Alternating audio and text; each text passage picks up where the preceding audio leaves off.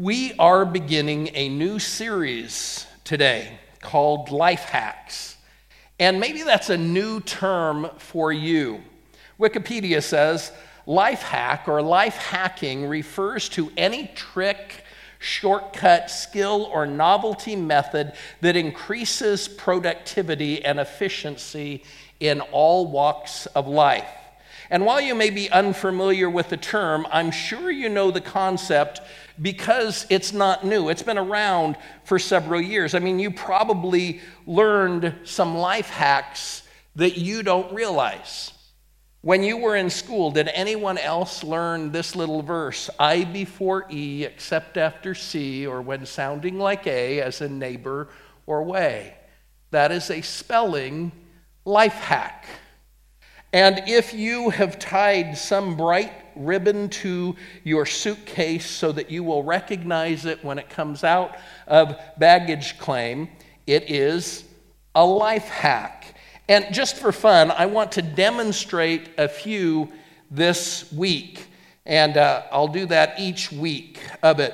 And so one of the things, if you have an iPhone like I do, you might have a lot of music on yours. I don't have a lot of music on mine, but I do listen to books and to messages and so forth. And so if you have one like mine, you know sometimes you're trying to listen to something and do other things, moving around, and sometimes that speaker just isn't loud enough.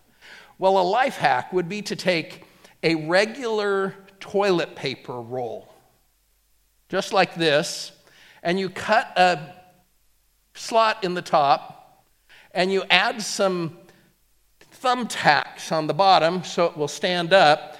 And let's see if we can demonstrate right here. Now that's my microphone picking that up some, but when you put it in, it gets louder. You're gonna have to trust me on that. And you can stand it up right like that, walk around, but now, you can use the toilet paper one if you want, but if you just use a glass or a mug, porcelain glass or a glass, it works even better, in my opinion. I'm going to shut off Oceans, which is Dale's favorite song.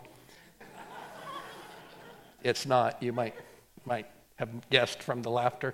But here's the other thing. If you are a person that oversleeps and you hit the snooze several times and you're worried about sleeping through something important because you hit the snooze, you set your alarm, you put this in a cup, and you're probably not going to be able to hit the snooze, and the alarm is going to be louder. Those are life hacks. Another one that my dad taught me, let's see if it's still there, it is if you, like me, when you hammer things, you're worried about hitting your thumb, here is a simple way to deal with that. You take some pliers and you take a nail and you put it between the pliers, and even my thumb is far enough away that I won't hit it. Those are some life hacks. And a life hack is just a simple, brilliant, ridiculous, or fun solution for dealing with life's challenges. And maybe you have some you use every day that make your life easier. Maybe you have some that really help you simplify your life. So what if there were some life hacks that would help you spiritually or help you in your relationships? What if there were some simple, brilliant solutions for dealing with the things that hold you back in your relationship with Jesus? What if doing one simple thing could change everything for you? What if doing one simple thing could change everything for you? And I think there are some spiritual life hacks. And in this series, we will explore those spiritual life hacks that can change your relationship with Jesus forever. In each message, we're going to focus just on a short passage of Scripture, often one verse or two verses that will give us some spiritual life hacks. And I hope you'll be here every weekend for this series, because I really do think that what we are teaching for the next 6 weekends could change everything for you spiritually and in your relationships. And so we're going to start by showing you a life hack for how to get unstuck spiritually. How to get unstuck spiritually. Have you ever felt stuck spiritually? I have. There have been times when I felt like no prayer I prayed ever went beyond the ceiling. And times when I wasn't enjoying my relationship with God, when it seemed like God was pretty distant. And during those times, I may have gone to church, I may have done Christian things, but it was more out of habit. It was more out of expectation than anything else. And during those times, I could remember times when I was doing great spiritually. Times I was growing stronger as a Christ follower, when I was excited about my faith and God was answering my prayers. I could remember during those times when my faith was a daily thing, a powerful thing. But during those times, I just felt stuck. I felt like I wasn't growing, and I struggled with more doubt. I struggled with more sin and more frustration with other people during those times. And during those times, I was in a holding pattern. I was just spiritually stuck. Have you ever been there? Maybe you're there now.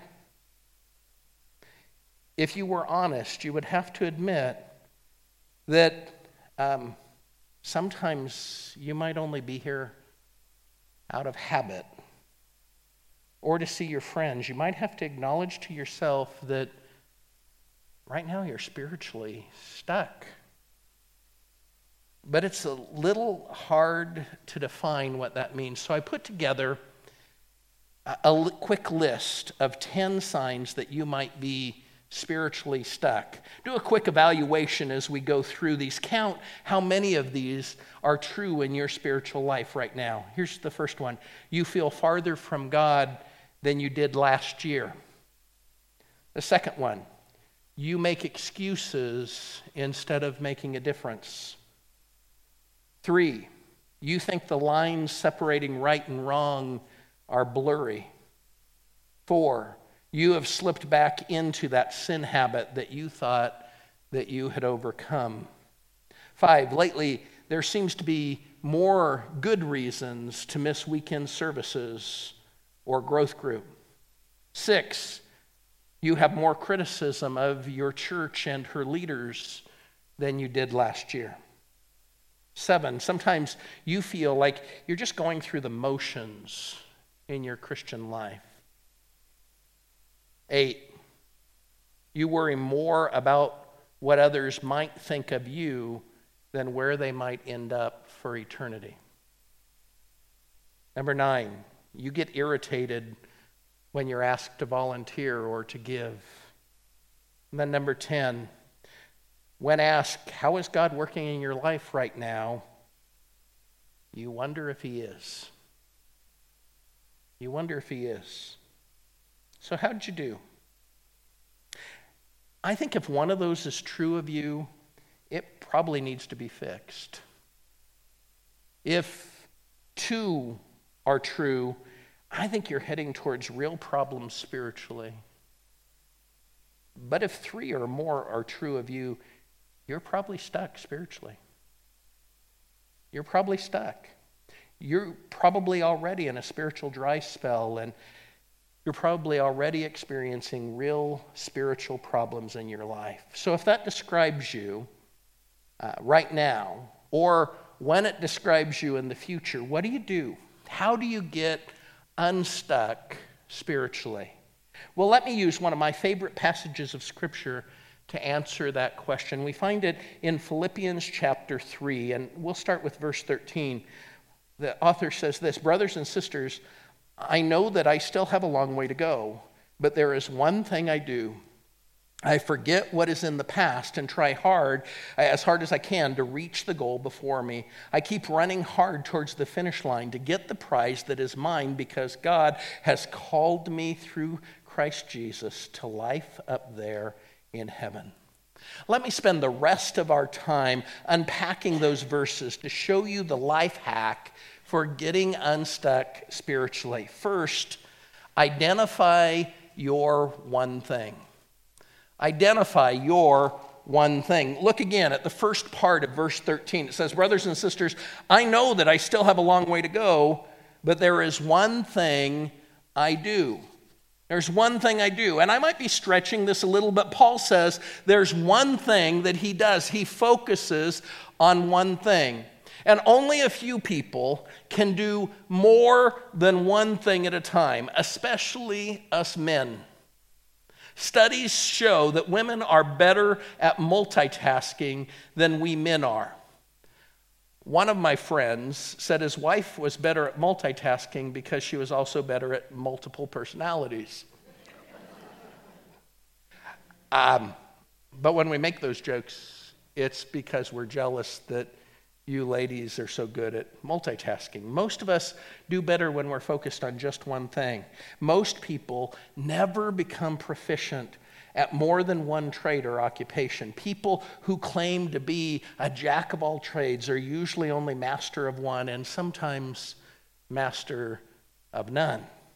Did you know the human mind only thinks one line of thought at a time? And by the time a person reaches their mid-teens, they are usually settled in one pattern of lifestyle. Ideally, we get on track. Ideally, by our mid-teens, we focus and we achieve more. But that's the simple life hack for today. Figure out your one thing. Figure out your one thing and focus on it. Too often, we're trying to multitask spiritually.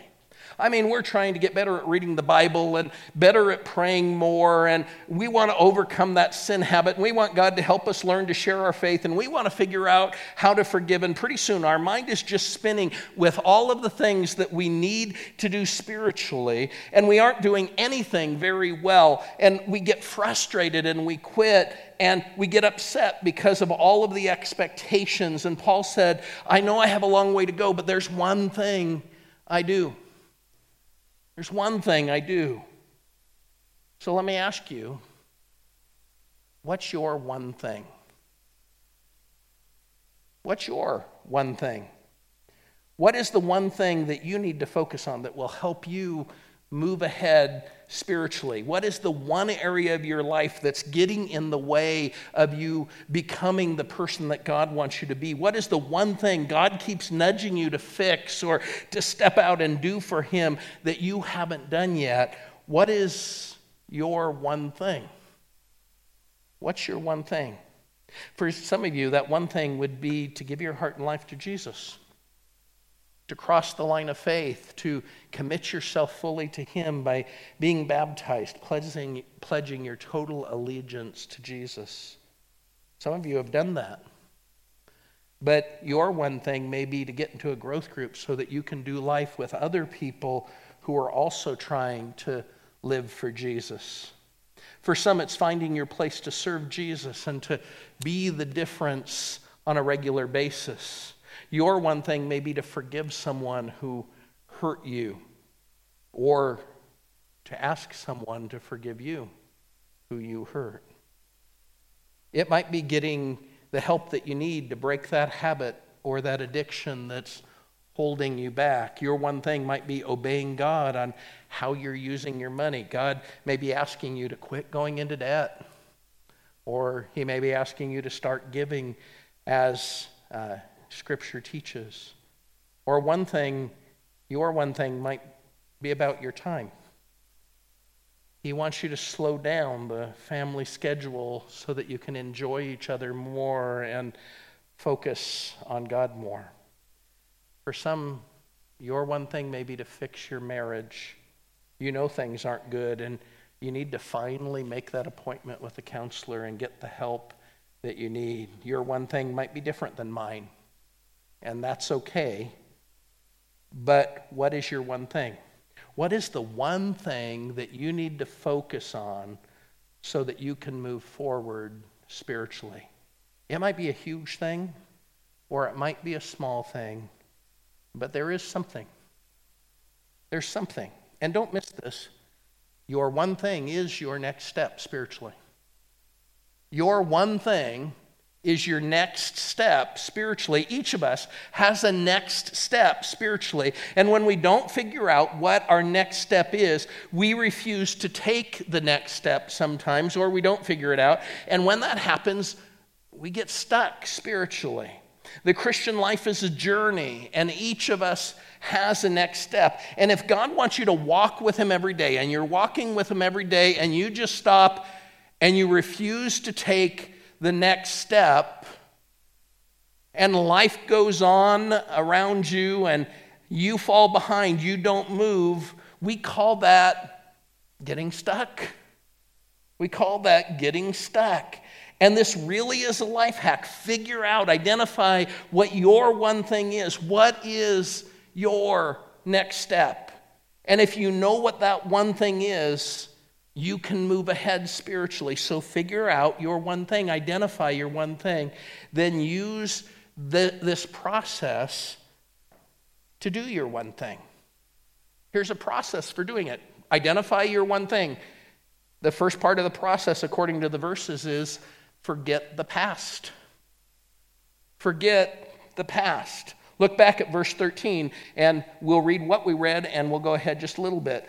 Brothers and sisters, I know that I still have a long way to go, but there is one thing I do. I forget what is in the past. I forget what is in the past. Our lives are a series of events. And some of those events are painful, and others are pleasant, and some are ordinary, and some are extraordinary. But whether the events are good or bad, they eventually become part of what we call the past. And how we respond to past events in our life is really significant in whether we move forward spiritually. Paul says it's important to forget the past. And if you're going to focus on your one thing, if you're going to take your next step spiritually, you need to forget the past. Now, why is that so important? Why is that the first step in the process of achieving that one thing? Well, let me point out the problem with the past. The first problem is the past will give you a false sense of success. The past will give you sometimes a false sense of success. Too often we look back at our past and we see where we have really done well, and we feel that we have already arrived. I've seen people dwell on their past successes in their job or in their marriage or in overcoming an addiction, and they have done well in the past, and as a result they kind of coast through life. And they overlook some of the problems that are there right now. And this is especially dangerous when it happens to us spiritually. People look back and they see how Jesus changed their lives when they first became a follower of Christ. And they see how they spent time studying the Bible and overcoming sin habits and trying to live for Jesus. And they were really close to Jesus there, and they know how far that they have come. And they remember with fondness a camp or a retreat or a conference or their first church or their first pastor, and they see themselves as so much better than they used to be, and so much more godly than they used to be. But they've been coasting spiritually for years. God wants to do some great things in their life. He wants to help them overcome some things that are holding them back right now, and they're so busy feeling spiritual that they don't let God work in their life right now. And so the past can give us this false sense of success, but the past will also give us a false sense of hopelessness. A false sense of hopelessness. We try hard to do the right thing spiritually, and it just seems to backfire on us. I mean, we try to follow God fully and spend time reading the Bible and praying every day, and we miss so many days, we begin to believe we just can't succeed. It's just hopeless. We try to use Jesus' guidelines to fix a problem with somebody, and they refuse to forgive. Or we try a growth group, and the people just seem too different from us and to really make it work. And we trust God, and we pray for his help, but the answer that we get isn't the answer that we had hoped for. And all of these things can give us the feeling that it's just really hopeless to focus on our next step, because we'll probably fail at it anyway. We think that it's just hopeless because we'll fail anyway, and we allow the discouragement of the past to give us the false feeling that we can never grow spiritually, that we are not cut out to be in a growth group, or other people who claim to follow Jesus are just hypocrites, and that it's hopeless to even try to take the next step. It's just hopeless. And we respond to those past experiences by saying, you know, I quit. I'm not going to pray anymore because it hurts when God says no. And I'm not going to let anyone get close to me because it just hurts so much when they disappoint me. And some have been hurt by a church and have decided, you know, I'm never going to join a church or serve a church again because I don't ever want to experience that kind of pain again. And I want you to know, if you feel that way, I understand. I have felt that way. I've thought about quitting as a result of past experiences, but I'm wise enough to know that isolating myself, wallowing in bitterness for years, and refusing to take my next step with Jesus just means I get stuck. It just means that I don't allow God to bring the healing and the growth into my life that He wants to bring into my life. And so the past gives us this false sense of success, and it gives us this false sense of hopelessness, which is why Paul says we need to forget the past. We need to forget the past. Sure, there are times when we need to understand the past so we can learn from it and move on. Sometimes we need counseling or a support group like Revolution, our Celebrate Recovery ministry, to help us with this.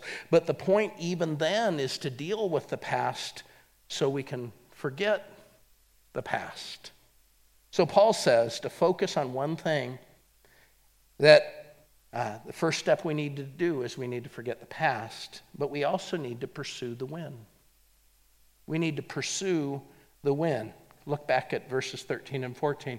Brothers and sisters, I know that I still have a long way to go, but there is one thing I do. I forget what is in the past, and I try as hard as I can to reach the goal before me. I keep running hard towards the finish line to get the prize that is mine, because God has called me through Christ Jesus to life up there in heaven. Now, the Olympics are underway right now, and I don't know a whole lot about the athletes that are going there. I'm not really following it, but I do know one thing. Not one of the athletes in Rio right now went there with the hope of winning the silver or the bronze. Not one of them went there saying, you know what, I really hope I can be an honorable mention. They didn't hope that at all. Now, several will come home with the silver medal, and several will come home with the bronze medals, and that will be something to be really proud of. I mean, I wouldn't come home with the tin medal in any sport. But they didn't go there hoping for silver and bronze medal. They're competing for the gold. They're pursuing the win. And isn't that what we expect of our sports teams? I mean, isn't that what we expect of the Steelers and the Pirates and the Pens? I mean, we don't want to sit around after the game saying, wow, they put up a good fight. You know, they kept that score really close. They didn't embarrass themselves too much. No, that's not what we want. We want them to pursue the win. We want them to win. When I went to Bible college, I remember that I decided that if God had called me to spend the rest of my life speaking about Jesus and speaking about the Word of God, I wasn't just going to do that. I was going to be good at it. I was going to figure out how to do that well, how to do it well.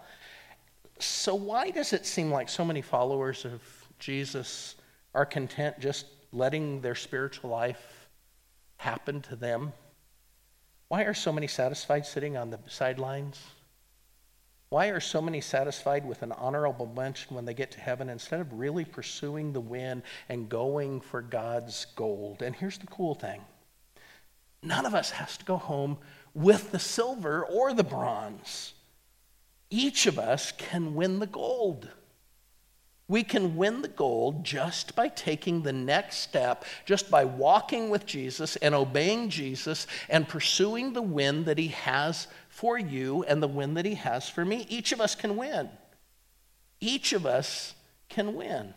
So how can we pursue the win? The passage kind of spells this out too.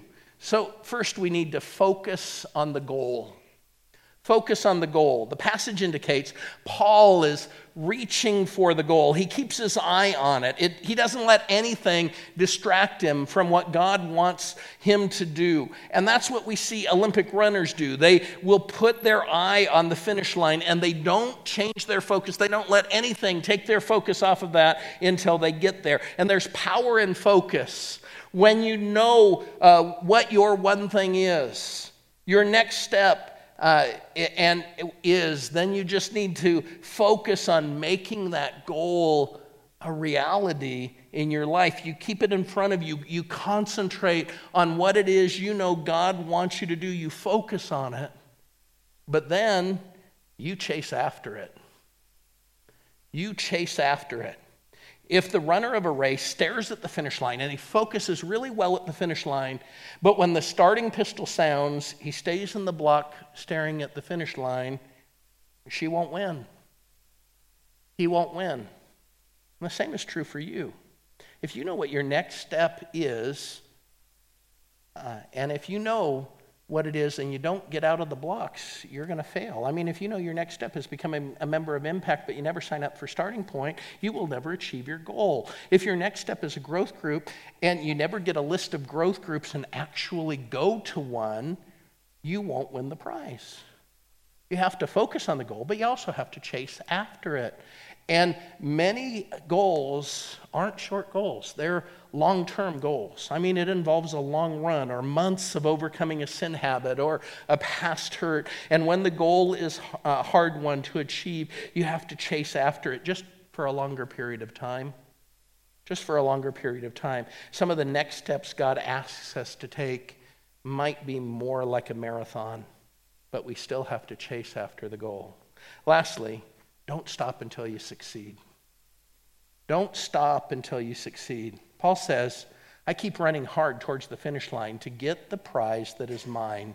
Sometimes we run hard, but then we give up and quit. I mean, we try a growth group and we don't really connect with the people in that group, or they're not real friendly to us, and so we quit. Or we miss 3 days of our 365-day Bible reading plan and we say, wow, I've missed 3 days. I am too far behind. So we quit. Or we have a bad day and we cheat on our diet and we think, well, I might as well give up. But Paul says, don't stop until you succeed. Don't quit running until you win. And notice what he says. He says the prize is his. Did you catch that? He says the prize is mine. That's not him being an arrogant athlete. That's him understanding God's promises. You need to know that too. You need to figure out what your one thing is. Identify your one thing. And if that's the next step God has for you, the prize is yours. The prize is yours. God wants you to win. He will help you win. He will give you strength. He will give you victory. So don't give up. Don't quit. Don't stop until you succeed. So our life hack is to figure out our one thing, the next step that God has for us. And to do that, we forget the past, we pursue the win, and when we win, when we achieve that, when we cross that finish line, when we grab hold of that prize and achieve that goal, what do we do? What do we do at that point? Well, when you cross the finish line and achieve the goal, then repeat the process. Repeat the process until the day that God takes you to heaven and you get that ultimate prize. He has a next step for you. No matter what stage of life you're at, no matter whether you're young in your faith or mature in your faith, no matter whether you're young in years or experienced in years, God has a next step for you, and He wants you to focus on that one thing so that you will grow spiritually. So you go back to the start and you identify that one thing again, and then you forget the past as it relates to that, and you pursue the win. And this life hack really is a lifelong process that will keep you growing spiritually and help you to not ever get stuck if you will do this one simple thing. Identify your one thing. Constantly know what your next step is and let God give you the win through that. I almost stopped there, and then I read a little further in Philippians chapter 3, and I like the Message paraphrase. Here's what it says. So let's keep focused on that goal. Those of us who want everything God has for us. If any of you have something else in mind, something less than total commitment, God will clear your blurred vision. You'll see it yet. Now that we're on the right track, let's stay on it. Don't you like that? Don't you want everything God has for you? Don't you want every blessing God has for you? If God wants to take away that anxiety that weighs you down every time you see that person that hurt your feeling, don't you want that? Don't you want that peace that goes beyond anything you can understand? Don't you want that? Don't you want to trust God fully, knowing that He is going to fulfill His promises? Don't you want that? Don't you want everything God has for you? If you want everything God has for you, identify the one thing and go after it. Don't get stuck spiritually. And I guess I should warn you, we don't really get stuck spiritually. You see, we either move forward and grow, or we slide back. We either get stronger in our faith, or we get progressively weaker in our faith. We get challenged and stretched by God, or we get complacent and negative and critical. Identify the one thing. Get the past. Pursue the win. Let's pray. Heavenly Father, forgive us for the times when we have traded what you want for us for lesser things, when we have allowed our emotions and our feelings and confusion to keep us from pursuing the one thing you want from us.